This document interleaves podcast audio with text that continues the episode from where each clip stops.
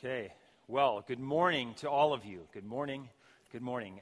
Please pray with me one more time here, and then we will continue.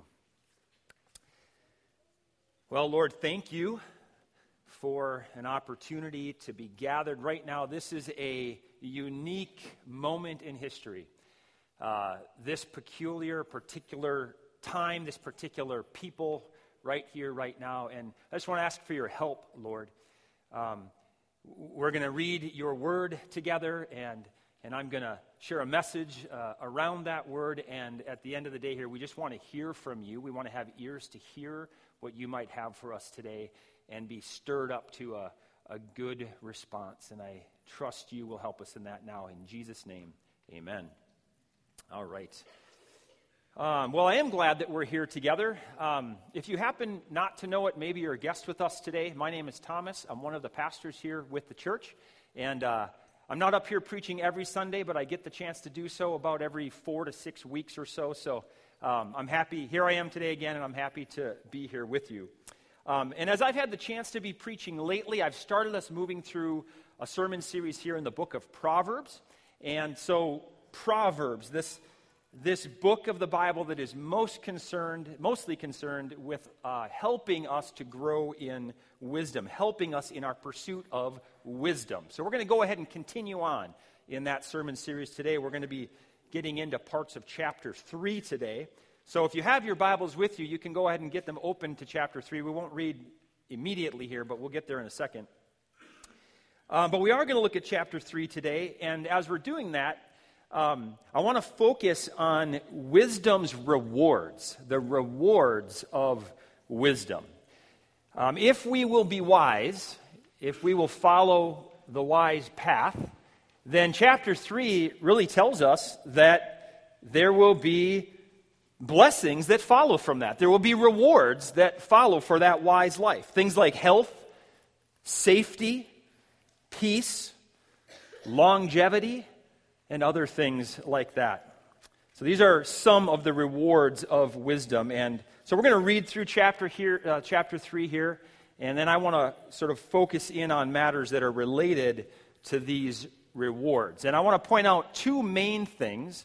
I'll make sub-points along the way, but two main things. Number one, I just want to address the nature of these rewards, and then number two, I want to address the guarantee of these rewards, the guarantee of these things. And so, if you have your Bibles with you, go ahead and open up to chapter 3, Proverbs chapter 3. We'll read there, and then we'll press into these things. If you happen not to have your Bible, that's okay. The words will be on the screen behind me here. So, Proverbs chapter 3. By the way, the very first words out of the gate here, verse 1, my son.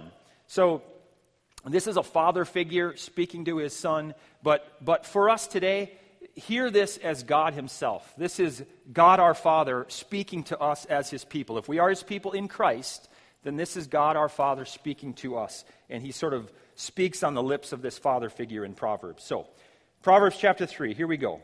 The whole chapter. My son, do not forget my teaching, but let your heart keep my commandments. For length of days and years of life and peace they will add to you. Let not steadfast love and faithfulness forsake you. Bind them around your neck. Write them on the tablet of your heart. So you will find favor and good success in the sight of God and man. Trust in the Lord with all of your heart. Do not lean on your own understanding. In all your ways acknowledge him, and he will make your path straight. Be not wise in your own eyes. Fear the Lord and turn away from evil. It will be healing to your flesh and refreshment to your bones. Honor the Lord with your wealth and with the first fruits of all your produce. Then your barns will be filled with plenty, and your vats will be bursting with wine. My son, do not despise the Lord's discipline or be weary of his reproof. For the Lord reproves him whom he loves, as a father the son in whom he delights. Blessed is the one who finds wisdom and the one who gets understanding. For the gain from her is better than gain from silver, and her profit better than gold. She is more precious than jewels, and nothing you desire can compare with her. Long life is in her right hand, and in her left hand are riches and honor. Her ways are ways of pleasantness, and all her paths are peace. She is a tree of life to those who lay hold of her. Those who hold her fast are called blessed. The Lord by wisdom founded the earth. By understanding he established the heavens. By his knowledge the deeps broke open, and the clouds dropped down the dew. My son, do not lose sight of these. Keep sound wisdom and discretion, and they will be life for your soul, an adornment for your neck. And then you will walk on your way securely, and your foot will not stumble. If you lie down, you will not be afraid. When you lie down, your sleep will be sweet.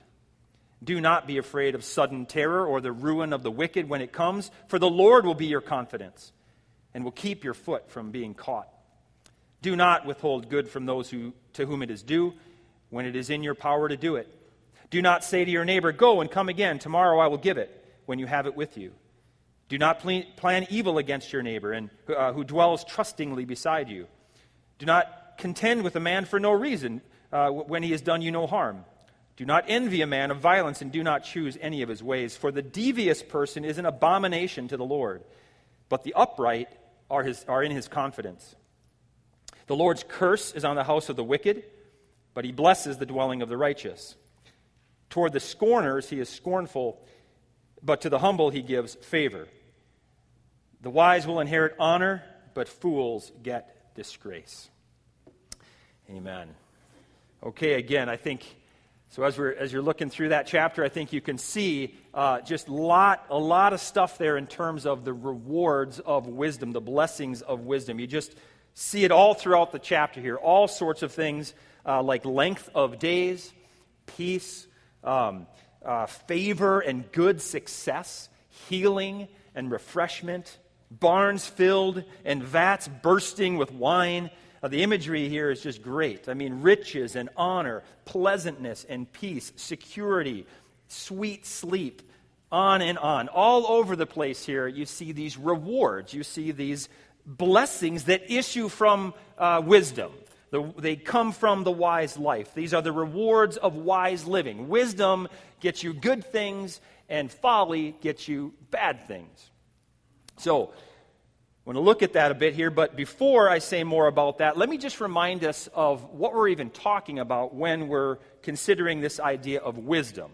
I mean, what is wisdom? What are we even talking about in light of the book of Proverbs? If rewards or these blessings come from wisdom, well then, what is wisdom?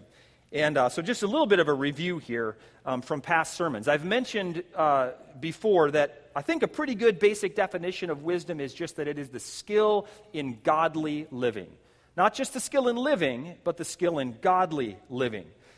Dave Harvey says this. He says that wisdom in the Bible isn't some mystical knowledge or simple street savvy.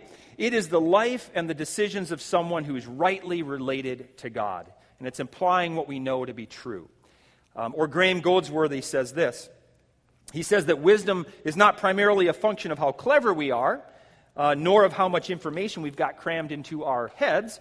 Rather, it is a moral choice to be independent of God or to be subject to Him in our thinking as well as our doing. So that moral choice to be subject to God and the life rightly related to God. I think Harvey and Goldsworthy here, these two quotes that I just gave, I think that's a good way to say it. I think it lays out well what is the concept of biblical wisdom here. I think Proverbs 3 here bears that out in what we saw. I think that kind concept of wisdom is sort of emerges out of this chapter, especially if you sort of take that first half of the book, maybe the first 12 verses. And so we see this picture emerge of that the wise person hears from God through his teachings and his commands, and we have that primarily in the Bible. The wise person hears from God, and then knowing that God is one who is steadfast, loving, and he is faithful, the wise person, knowing that, obeys God, and he follows God. He follows his ways. God's will and God's ways become the primary influence in the wise person's life. Again, the wise person is one who is his life and his decisions are rightly related to God. And the way that we get rightly related to God ultimately is through Jesus. I mean, really, we know this from the whole testimony of Scripture taken together. Really, in light of the New Testament, the fullest expression of God's steadfast love, the fullest expression of His teaching and His commands, they are in the life and the ministry of Jesus. So really, to keep God's commands and His teachings, like we have in verse 1 there, and to trust in God with all of our heart, like from verse 5, ultimately that means to trust in Jesus with all of our heart and to obey His commands. That's where Proverbs 3 sort of points us in light of what we have in the New Testament. Remember, you remember those very popular bracelets in the evangelical world several years back, the WWJD bracelets. What would Jesus do? You know, that's really not a bad way to sum up wisdom. I mean, wisdom wants to answer that question. What would Jesus do? And wisdom seeks to then follow the path, knowing what we think Jesus might do. And we want to follow that path, knowing that Jesus is there to save us from our folly when we fail. And Jesus is there to give us a fresh filling of the Holy Spirit to help us to get back up and keep going, pursuing the life of wisdom. So when we're considering wisdom, just that's kind of the thing that we should have in mind. And ultimately, wisdom, what does the wise life look like? It looks like Jesus. That's what it looks like. Okay, so if that's what wisdom is, Proverbs 3 says that if we are wise, then we're going to be rewarded. We're going to be blessed if we are wise. And actually, right away in verses 1 to 2, you kind of see sort of a template of a very common pattern in Proverbs. You see it here, you see it throughout the chapter, you really see it throughout Proverbs. Namely, it's that we hear God's teaching, and if we keep it and if we obey it, in other words, if we're wise, then we will be blessed. That pattern is repeated throughout this chapter. And so be wise, and you'll be blessed. You'll have health, you'll have peace, you'll have security, and on and on. Okay, so I want to say some things about that. Number one, first of all, I just want us to understand the nature of these rewards. I mean, understand what's really being said here. In other words, I want to help us just to be careful here about what we might think is being promised to us with these rewards. So this is it's an interpretation issue. This is a matter of hermeneutics. This is a matter of rules for biblical interpretation. And so when we're trying to understand the Bible, it's important to understand what is the sort of the literary genre of the thing that we're looking at.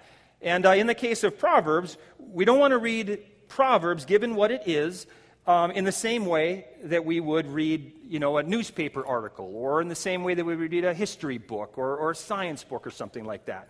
So Proverbs doesn't really intend to lay out any absolute sort of laws of cause and effect. It's just not the intention of Proverbs. It's not what the writer has in mind. It doesn't have in mind sort of this wanting to give this foolproof formula of successful living, formula for successful living. But instead, just the nature of wisdom sayings is that Proverbs is trying to communicate something that's generally true, all things being equal. In fact, God created the world in wisdom. We have that in this chapter in verses 19 to 20. So He created the world from wisdom. So there is an order to things. There's a way things are supposed to work and fit together.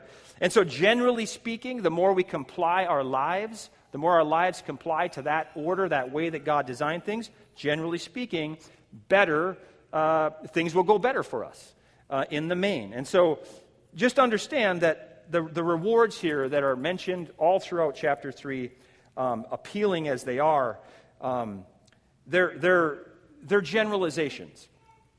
They are what we can expect to be generally true. And we can have reason to expect this will generally be true for the person who chooses the wise path. If a person is genuinely committed to trusting in God and trusting in His teaching, complying with God's will and His ways, in that case, all things being equal, really good things are going to follow. Tremper Longman says this about that. He says that the book of Proverbs teaches again and again, wisdom, while not fail-safe, is the most certain route to legitimate and long-lasting material gain. In the same way, wisdom is the road to a long and peaceful life. Living by principles of wisdom minimizes obstacles and threats to life. Again, this is not a guarantee, but it is generally true. I appreciate that line. Living by the principles of wisdom minimizes obstacles and threats to life. Not guaranteed, but generally true. And this can feel a little weird. This can feel a little bit goofy for those of us who really trust the Bible and we really love it and we want to just eat it up for like all the promises that God has for us in Scripture, and we really trust the truthfulness of Scripture. So it can feel a little weird because we see these apparent promises in Proverbs that, hey, if you do X, Y, and Z, then this is going to be the result. But we know that, man, it just doesn't work that way. We know from our experience that it just doesn't always work out that way, so it can feel a little weird, it can feel a little uncomfortable, because we know God's word is true, but what is going on here? And some of that discomfort will go away when we understand, again, sort of the nature of these promises, the nature of Proverbs. Understand that God does not intend that Proverbs are to be taken as these sort of foolproof promises, that if we do this and then we do that, then this is going to be always and every time the result. It's just simply not intended to be interpreted that way. So we need to be faithful to that. And really right here in chapter 3, we've got a hint that, in fact, life doesn't always work out the way we want it to. Life does not always work out according to what we might expect, given all the mention here of a really rewarded life.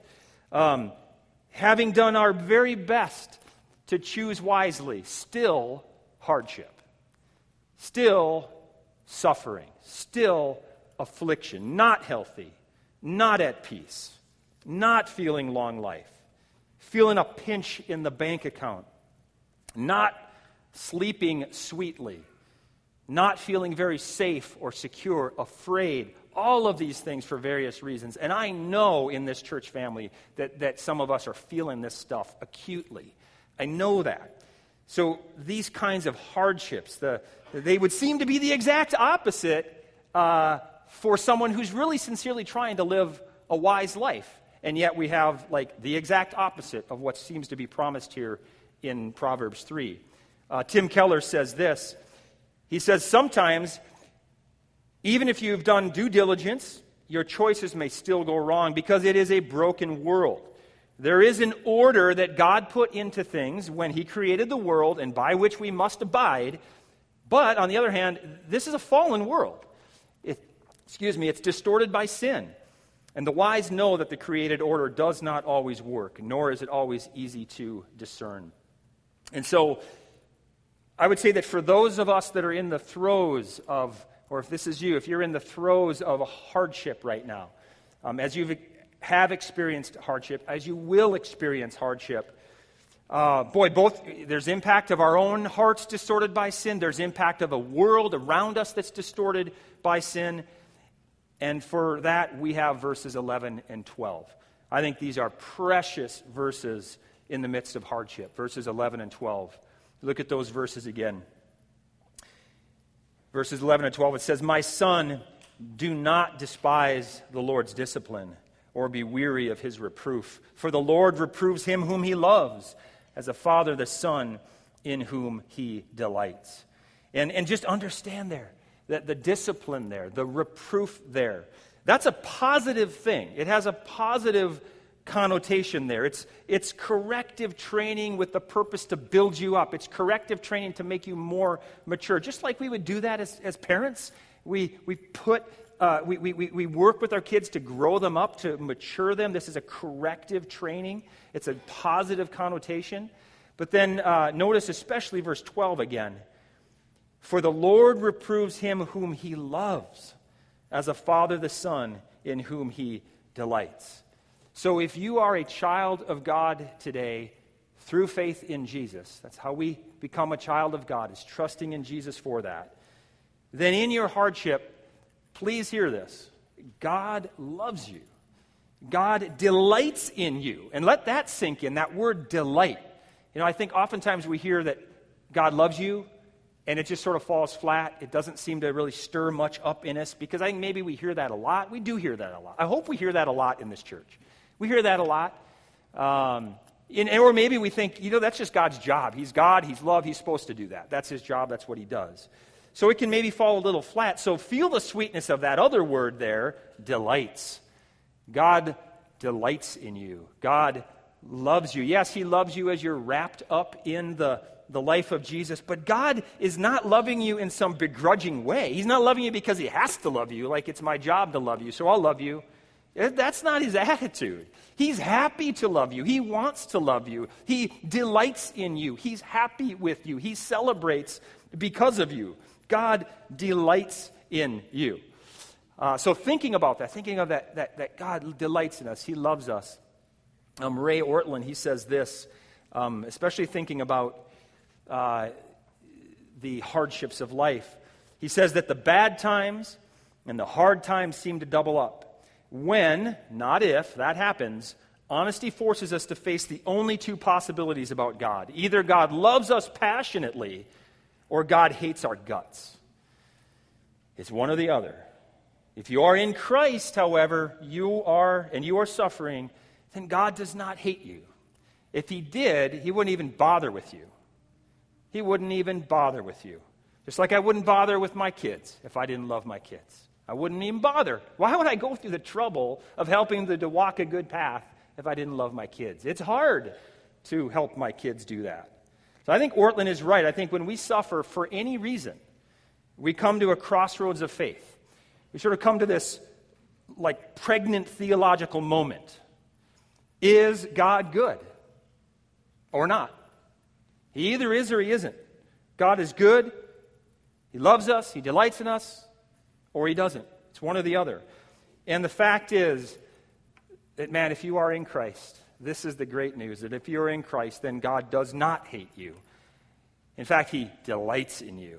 He respects you. He's happy with you. He loves you. And that is why he will use hardships, not to tear you down, not to beat you up, but actually to build you up, to make you stronger, to help us to become the very best version of us that we can become, which ultimately, the very best version of us that we can become is that we look like Jesus. Jesus is the very best version of us that we can be, and God wants to work that in us. I remember a time that I was in college several years ago now, and I was facing a good bit of difficulty. I'm 44 years old now, so looking back, it doesn't seem like quite as big of a deal, but man, at the time, it crushed me. And so basically, I was having some relational troubles with a gal. I was interested in her romantically, and when I found out that she was not interested in me in the same way I was interested in her, man, it slammed me. I mean, it slammed me. And really, I think it wasn't just her in that time. It was just that this experience with her was just sort of the straw that broke the camel's back. But really, because there was just sort of this season in life. And this was like the last hit of a pileup of just relational struggles that I was having. And it just crushed me. And I remember just basically crying out to God. I'm just like, why? I don't get this. I mean, why again is this not working out the way that I don't want it to? Why, Lord, is this not working out the way that I want it to? And man, I remember, and this is a deeply significant moment in my faith story here. I remember I was in my dorm room. In fact, we have a picture of this. I had the chance in over sabbatical to go through my college last summer and bring the kids around and show the kids my different dorm rooms. But inside this room right there, 508E, I remember just pleading with God. I wasn't as happy as I look in that picture, I'll tell you that. And I just felt, but in that moment, I just felt prompted. I felt prompted to think of Joshua 1:9. Joshua 1:9. Joshua 1:9 says this. It says, "Be strong and courageous. Do not be frightened. Do not be dismayed, for the Lord your God is with you wherever you go." The Lord your God is with you wherever you go. And I thought of that verse And I just had this impression, this overwhelming impression that the Lord was saying to me in that moment, you do not need to know why. You just need to know that I have your best interests in mind. You don't need to know why. You just need to know that I have your best interests in mind. And man, honestly, I have never been the same since. There's no exaggeration. That moment changed my life. And I've never been the same since. My relationship with God has never been the same since then. It did change my relationship with God. No exaggeration. I didn't need to know why.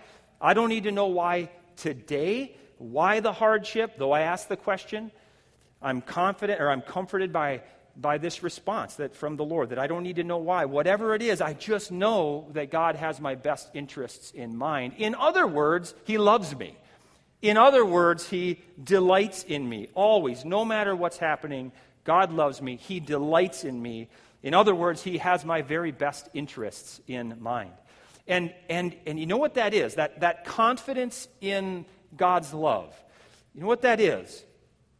Really, I think that it is ultimately what leads, that confidence in God's love leads to things in Proverbs 3 that are mentioned like refreshment to the bones in verse 18, or pleasantness and peace in verse 17. And it mentions life for your soul in verse 22. Verse 18 says that wisdom is a tree of life. So these are some of the blessings or some of the rewards that really seem to be more related to our inner self, our inner being. They impact our deepest inner being, our emotional, mental, spiritual well-being.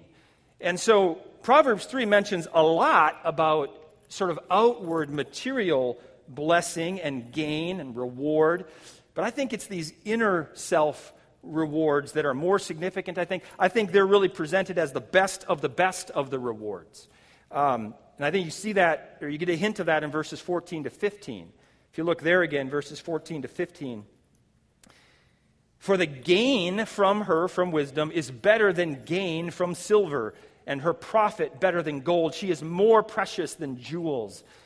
And so with all the material things that we might think about, there's something greater to be gained than that. There's something more precious than all that is represented with the gold, the silver, the jewels. I think that basically is representing the outward sort of material reward and blessing. And what is that thing? What is of greater gain? And I think that it's this inner self well-being. It's that inner peace, that pleasantness, that life for your soul. And I think we get that, especially as our confidence in God's love for us grows, as our confidence in God's delight in us grows. Remember that part of being wise is to know who God is. God is a God of steadfast love and faithfulness. I think that's part of what it means in verse 3 where it mentions steadfast love and faithfulness. The writer wants to tip us off to remind us that this is what God is like. And actually, His teachings and His commands are an expression of His steadfast love and faithfulness. That's who God is. Again, His teachings, His commands are really actually an expression of, they're like a manifestation of His steadfast love and faithfulness. And we become ever more confident, or as we become ever more confident that this is who God is, that God is a God of steadfast love, that God is a God who delights in us and loves us, then those inner self rewards kind of begin to stack up the more we grab hold of that. And I think by God's grace, in His mercy, for whatever reason, in the timing, I think that's what happened to me back in college, not to perfection, but it was a changed relationship with the Lord. This grace and His mercy helped me in that moment to really believe that no matter what, God delights in His people. God loves His people, and I am one of those people in Christ. So even if I'm completely void of any material blessings that are all over Proverbs 3, I can simply know that God loves me. I don't have to know why I'm void of these material things, but I can know that God delights in me. He has my best interests in mind. And again, I think that's the kind of inner peace and pleasantness and the refreshment that's really considered in Proverbs 3 here as the gain, the profit that is more than everything that gold and silver and jewels could represent there. It reminds me of the Apostle Paul, actually, in 2 Corinthians 4. 2 Corinthians 4, verse 16, he says, "We do not lose heart. Though our outer self is wasting away, our inner self is being renewed day by day." So even if our outer self is wasting away, even if we might not experience the material health or material safety or peace, whatever that might look like, even so, we have reason not to lose heart, because ultimately our inner self is being renewed day by day, or at least it can be. It can be. Our inner self can be renewed day by day as we trust more and more in the love of God, as we trust more and more in His love specifically expressed in Jesus, as we acknowledge Jesus in all of our ways, as we turn away from evil to acknowledge Jesus in all of our ways. Paul goes on in that same passage, 2 Corinthians 4, verse 17, he says, our inner self is being renewed day by day, and he says, "For this light momentary affliction is preparing for us an eternal weight of glory beyond all comparison." And so in all the ways that we might not feel or experience the sort of what Proverbs 3 seems to offer one who's sincerely walking a wise path, I think God uses that difficulty as discipline. He, in the ways that we don't experience these seemingly available rewards, God uses that difficulty as discipline. So it's through our hardships. I truly believe that God is preparing a future through our hardships that would be more glorious than it would otherwise be if we did not have hardship. So I think verses 11 to 12, I think actually the fact that we see these verses in the chapter, it's a reminder, it's a good reminder that we do need to be careful about how we interpret these promises or what we can expect to experience in terms of the rewards that are so prominent here, I think, in chapter 3. So they're not always foolproof guarantees. They're not foolproof promises. No, they're intended, however, to show us that, yes, generally, it will be true that, generally speaking, walking in wisdom, generally, all things being equal, will mean good for us. Things will turn out well for us. So understand the nature of these rewards, often true, but not always. However, a second thing that I want to mention here about these rewards, so this is sort of the second main point, it's that these rewards actually ultimately are guaranteed. They are actually guaranteed. Now, yes, in this life, here and now, no. I wouldn't expect always and forever or always in every circumstance, if we walk the wise path, you will receive these kinds of things. But if we're talking future, if we're talking eternity, that's a different story. That's a different story altogether. And really, I think it's rewards like this in chapter 3, they kind of give us a snapshot, actually, of what is to come. They give us sort of a foretaste of what Paul called an eternal weight of glory beyond all comparison. These rewards, I think, ultimately point us to new creation, which Jesus is going to establish when he comes back. So Jesus lived this perfectly wise life. He was killed in our place for our sins. He was raised up from the dead. He ascended into heaven, and he's coming back someday to establish new creation. And if we're trusting in Jesus for it, then we get to be a part of that we get to be a part of that future. And then all of the rewards that are mentioned here in Proverbs 3, I think that's what God basically promises to us ultimately in new creation, as we're living there directly with Jesus, intimately with Jesus, and with others of his people. Really, it's essentially a return to Eden. The Garden of Eden probably would have looked a lot like this before the fall. We were built for these rewards. We were built for Eden.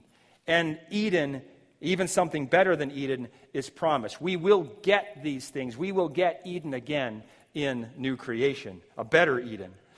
There's going to be length of days, and there's going to be peace and favor and good success, straight paths, healing, refreshment, barns filled with plenty, vats bursting with wine, happiness, honor, pleasantness, peaceful paths, full life for our souls. Oh, man, amen, indeed. And I think of verses 27 to 31. Those speak to the impact, again, 27 to 31. Those sort of speak to the impact of wisdom on community. And, man, community in the new creation will be perfect, complete security, no fear, everybody helping one another. Really, verse 35 sums it up. Verse 35 sums this up pretty well. The wise will inherit honor, but fools get disgrace. That's new creation. We will inherit all the rewards of Proverbs 3 because, in fact, Jesus was always perfectly wise. And in that wisdom, he sacrificed himself to be killed in our place, to take on our sin, to take on all the foolish consequences of our sin, so that if we're trusting in him for this, then Jesus took our disgrace on him. And then we get the full feast of his honor. Really, the honor that is owed to him, we get that. That's an eternal weight of glory beyond all comparison. That's the future that we get to look forward to in Christ. And so I want Proverbs 3 to sort of lighten our hearts, gladden our hearts a bit today because of the anticipation of that future. Let that glad anticipation lighten and gladden your hearts this morning. If we will be wise, which is to say, fear God, trust in God with all of your heart, which is to say, trust Jesus. If we will be wise, then the rewards of Proverbs 3 are our guaranteed, promised, eternal future. Now we will very likely get a good taste of that stuff, even here and now. But we've got it guaranteed, the full feast of it, in new creation, in our eternal future. Now that begs the question here. Are you trusting in Jesus like this? Are you trusting in God with all of your heart, acknowledging in him in all of your ways? Actually, Ray Ortland offers a sort of a helpful diagnostic that I want to grab from him here. He sort of a diagnostic test. He asks a few questions, and so just sort of coming to a close here, just consider this. Ask yourselves these questions, and this just to get a sense of your trust in God. Am I trusting God with all of my heart? So number one, Ortland says, first, do you let the Bible overrule your own thinking? It says in verse 5, do not lean on your own understanding. So do you merely agree with the Bible, or do you obey the Bible? Because remember, the Bible is God's voice to us. And then he says, what do you do when the Bible contradicts what you want to be true? If you trust the Lord, you will let the Bible challenge your most cherished thoughts and feelings. The wonderful thing is the Lord cares about your questions and your problems. He wants to speak into your life in ways that will be helpful to you. If you will trust him wholeheartedly, then you will let him teach you. And that's what wisdom does. Wisdom lets God teach us. Wisdom gives God's teaching the prime influence in our lives. Then number two, another set of questions here. Ortland says this. He says, second, do you believe someone somewhere without Jesus will still go to heaven? Do people really need Jesus to have peace with God, or is it okay with God if they're just sincere, well-meaning people? If you trust the Lord entirely, you will also trust him exclusively as your only Savior, as anyone else's only Savior. And that's what wisdom does. The wise person understands that the very height of wisdom is God's plan for Jesus to be the only Savior of everybody who will trust in him. Jesus, it's God's plan that Jesus is the only one through whom we can be rightly related to God. That's the height of wisdom. And wisdom, the wise man knows that. Number three, Ortland says this. He says, third, when was the last time you took a risk to obey Christ? When was the last time you diminished your future, socially, financially, professionally, for his sake? If you trust in the Lord entirely, you will also trust him exhaustively. So across the whole of life, you will not be a fragmented person. And that is what wisdom does. The wise person acknowledges God in all of his ways. He's not fragmented, but he allows God to bear the greatest impact, the greatest influence on every situation and every decision that we have. So I just commend those questions to you. Consider those things. They're not a foolproof test for whether or not you are trusting in Jesus with all of your heart. That is to say that you're being wise. They're not a foolproof test, but I do think they give us a good challenge. They kind of challenge our priorities. And really, that's what the book of Proverbs wants to do. It wants to challenge us in those ways. Again, Proverbs is concerned with helping people live a wise life. Not strictly because we have to, but because it's helpful for us. God has our best interests in mind. He loves us. He delights in us. And so he calls us to this wise life because he knows that's going to be the best thing for us. There's rewards that will follow that. And even if we can't be guaranteed the full experience of those rewards here and now, God does offer peace in Christ to bear on our hardships. He offers that now, and he does guarantee that in the new creation, for sure, we will all have a gain that is far greater than we could just fully imagine right now. And we can get a taste of that a bit in the blessings that we see, the rewards that we see in Proverbs 3. Let's pray. Lord, thank you for your word. And I want to ask again that you give us ears to hear. So everything that has been read out loud that is your word directly, the ways that I've chosen to treat it, whatever is good, whatever is right, whatever is true, whatever is beautiful, whatever would help us to, in fact, be wise people. I pray that you would help us to cling onto that. And anything that was thought about during these minutes, anything that was said that would not help us with that, just let it fall off, water off a duck's back. But we want to cling to what you know to be best for us as we cling to you, as we know you're clinging to us. And so help us with that, I pray. In Jesus' name, amen.